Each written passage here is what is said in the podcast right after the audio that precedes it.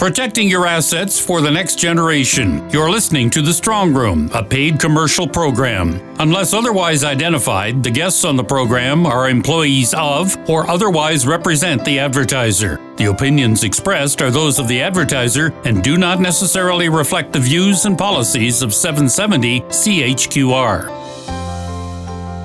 Welcome to the Strong Room. I'm Peter Watts. There were a number of policy resolutions debated at the National Liberal Convention in Halifax last week. Pension protection, inclusion of mental health services in the Canada Health Act, and redressing tax avoidance were some of the topics that were discussed. Another resolution dealt with opioids and the decriminalization of some drugs. Addictions are sometimes a challenge for families who are crafting life plans and trying to protect individual members. Author and commentator Bill Bogart addressed the decriminalization topic and what such a move might mean. I think what it does do is uh, focus attention on this very urgent matter, and that is uh, deaths from opioid overdoses. And that's really what it was designed to do to um, uh, urge the, the government to get this plague under control because it is a plague. What would the decriminalization of uh, drug possession or consumption uh, do to addressing, uh, to your point, uh, the challenges we face because of opioids? Well, and you know, I would emphasize it's only one uh, strategy, but the idea is that if you decriminalize drugs, then you remove, obviously, re- remove the fear of prosecution and criminalization, and so it encourages people to to come forth and get uh, help so that uh, they're, they're not taking these nasty drugs that poison them and and uh, kill them, um, and they can be stabilized and uh, you know hopefully get into treatment and uh, for some of them at least uh, actually get off the drugs. Another topic for discussion was a proposed national pharmacare program. The idea is to get some control of the ever growing use and cost of medications. As we age, we tend to face health challenges that require more drugs. It is noteworthy that 16% of Canadians at present are over the age of 65. By 2030, that number is expected to be 24%.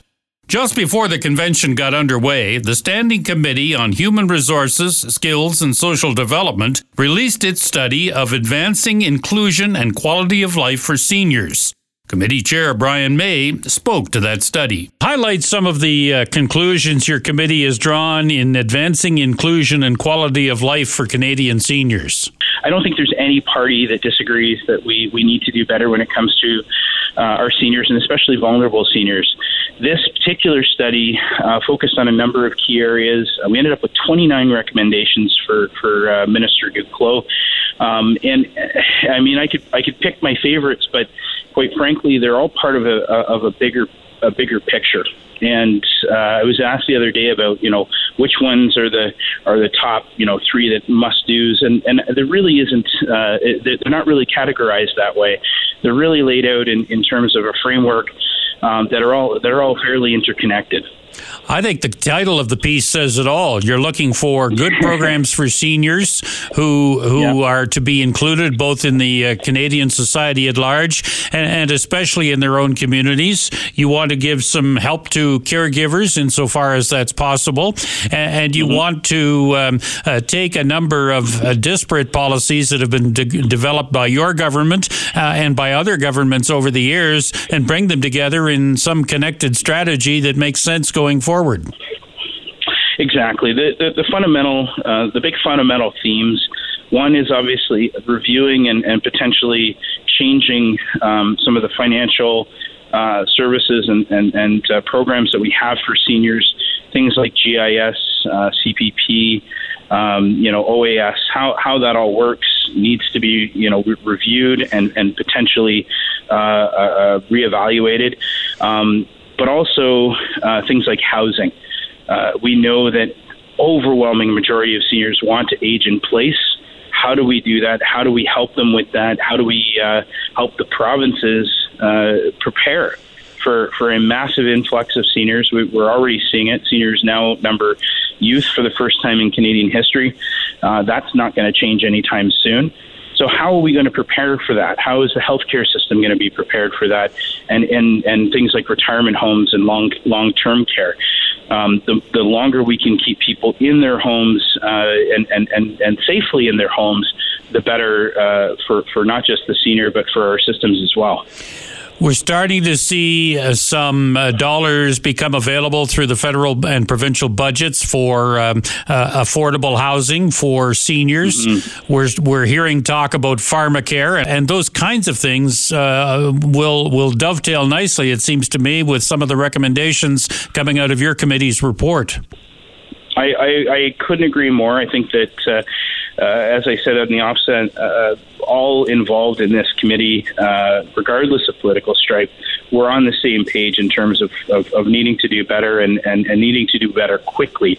Uh, we know that these these challenges are are current. This is not a uh, something that's coming down the pipe. This is something that we're you know seniors are faced with really challenging choices uh, right now. Uh, one of the recommendations we have that we think are uh, we think is is absolutely a must is is looking at um, the clawbacks that we have. So seniors right now, uh, you know, if they decide to work, uh, you know, longer uh, than 65, um, many of their of their supports are clawed back based on how much they make. We need to look at that. We need to look to see if that makes sense, and and how do we how do we ensure that we're not we're not putting uh, undue harm onto uh, onto seniors um, you know, when, when, when frankly they're entitled to these to these supports, uh, and because they choose to, to work longer, uh, to be able to make their life better, uh, you know, we're, we're, we're, all of a sudden clawing, clawing back their supports. So it doesn't seem right, and I think it's something that we can really look at and, and have an impact on fairly quickly. Was there much in your report about caregivers? There was. There's not just caregivers in a traditional sense um, but also uh, you know uh, caring, uh, you know, looking at uh, providing supports for, for family members who, who want to uh, want to care for for their their aging parents and or grandparents. Um, you know, there's there's there's all different ways to do this. And uh, you know, as I said, there's there's sometimes programs and systems in place that um, make it really challenging for, for people to make that choice. I wonder as well if your committee looked at what it can do to start preparing people for senior age uh, earlier in their lives. I don't know if it's some kind of savings plan that mm-hmm. the government would, would set aside money for people, or the government would take money from people at younger ages and put it in a uh, like a health account or uh, mm-hmm. you know a seniors account or something like that, um, uh, so that there would be uh, another element of a pension for them uh, when they get a little mm-hmm. older uh, that would be able to help sustain them from a lifestyle standpoint. Well, one of the things that we did do, in, in terms of recommendations, was was uh, talking about financial literacy. Uh, we know that that there's a lot of people that um, are entitled to certain supports that, that just simply don't know they're entitled to those supports and they get themselves into financial trouble. Um, you know, potentially lose their homes, and you know, then they come, you know, to to their member of parliament, and they realize, oh my goodness, I could have been receiving, you know, OAS or GIS uh, all along, and and so. Uh, we we have to really do a better job of, of looking at whether or not some of these these programs should just simply be automatic, right, and kick in automatically there's there's a great number of them that don't, and and people just have to be able to uh, just have to know uh, that these that these options are there. Uh, I think we can do a better job of making sure that that information is available, and and like I said, go as far as making them automatic. What happens to this report now? So I'm very pleased to inform that we've tabled this report. It has been handed directly to the minister uh, Minister, Minister Duclos, who is responsible for seniors. He's been very uh, responsive, and, uh, and, and I've actually been quite pleased with how helpful he has been. Uh, and I and I, I believe that um, this is going to not simply get lip service, but they, it will be foundational in their approach and and and the programs and systems that they're going to be looking at implementing in the next couple of years. we've had just great success with his ministry. Uh, you may know, we, we did uh, last year a study on poverty, which of course included seniors. Um, many of those recommendations uh, went into developing the national housing strategy. Uh, so the, the committee work that we're doing doesn't necessarily get a lot of attention, it's not it's not national news, but it really is the meat and potatoes of how the how the government works, how it's how it's moving forward, and where these policies are coming from. And and so I think you know all members of the committee, um, like I said, regardless of political stripe, should be very proud of this report. The committee's report has gone to the Minister of Families, Children and Social Development, Jean Yves Duclos. He is responsible for the seniors file in this government. When we continue, the topic of elder abuse and how it applies to the crafting of a good life or estate plan.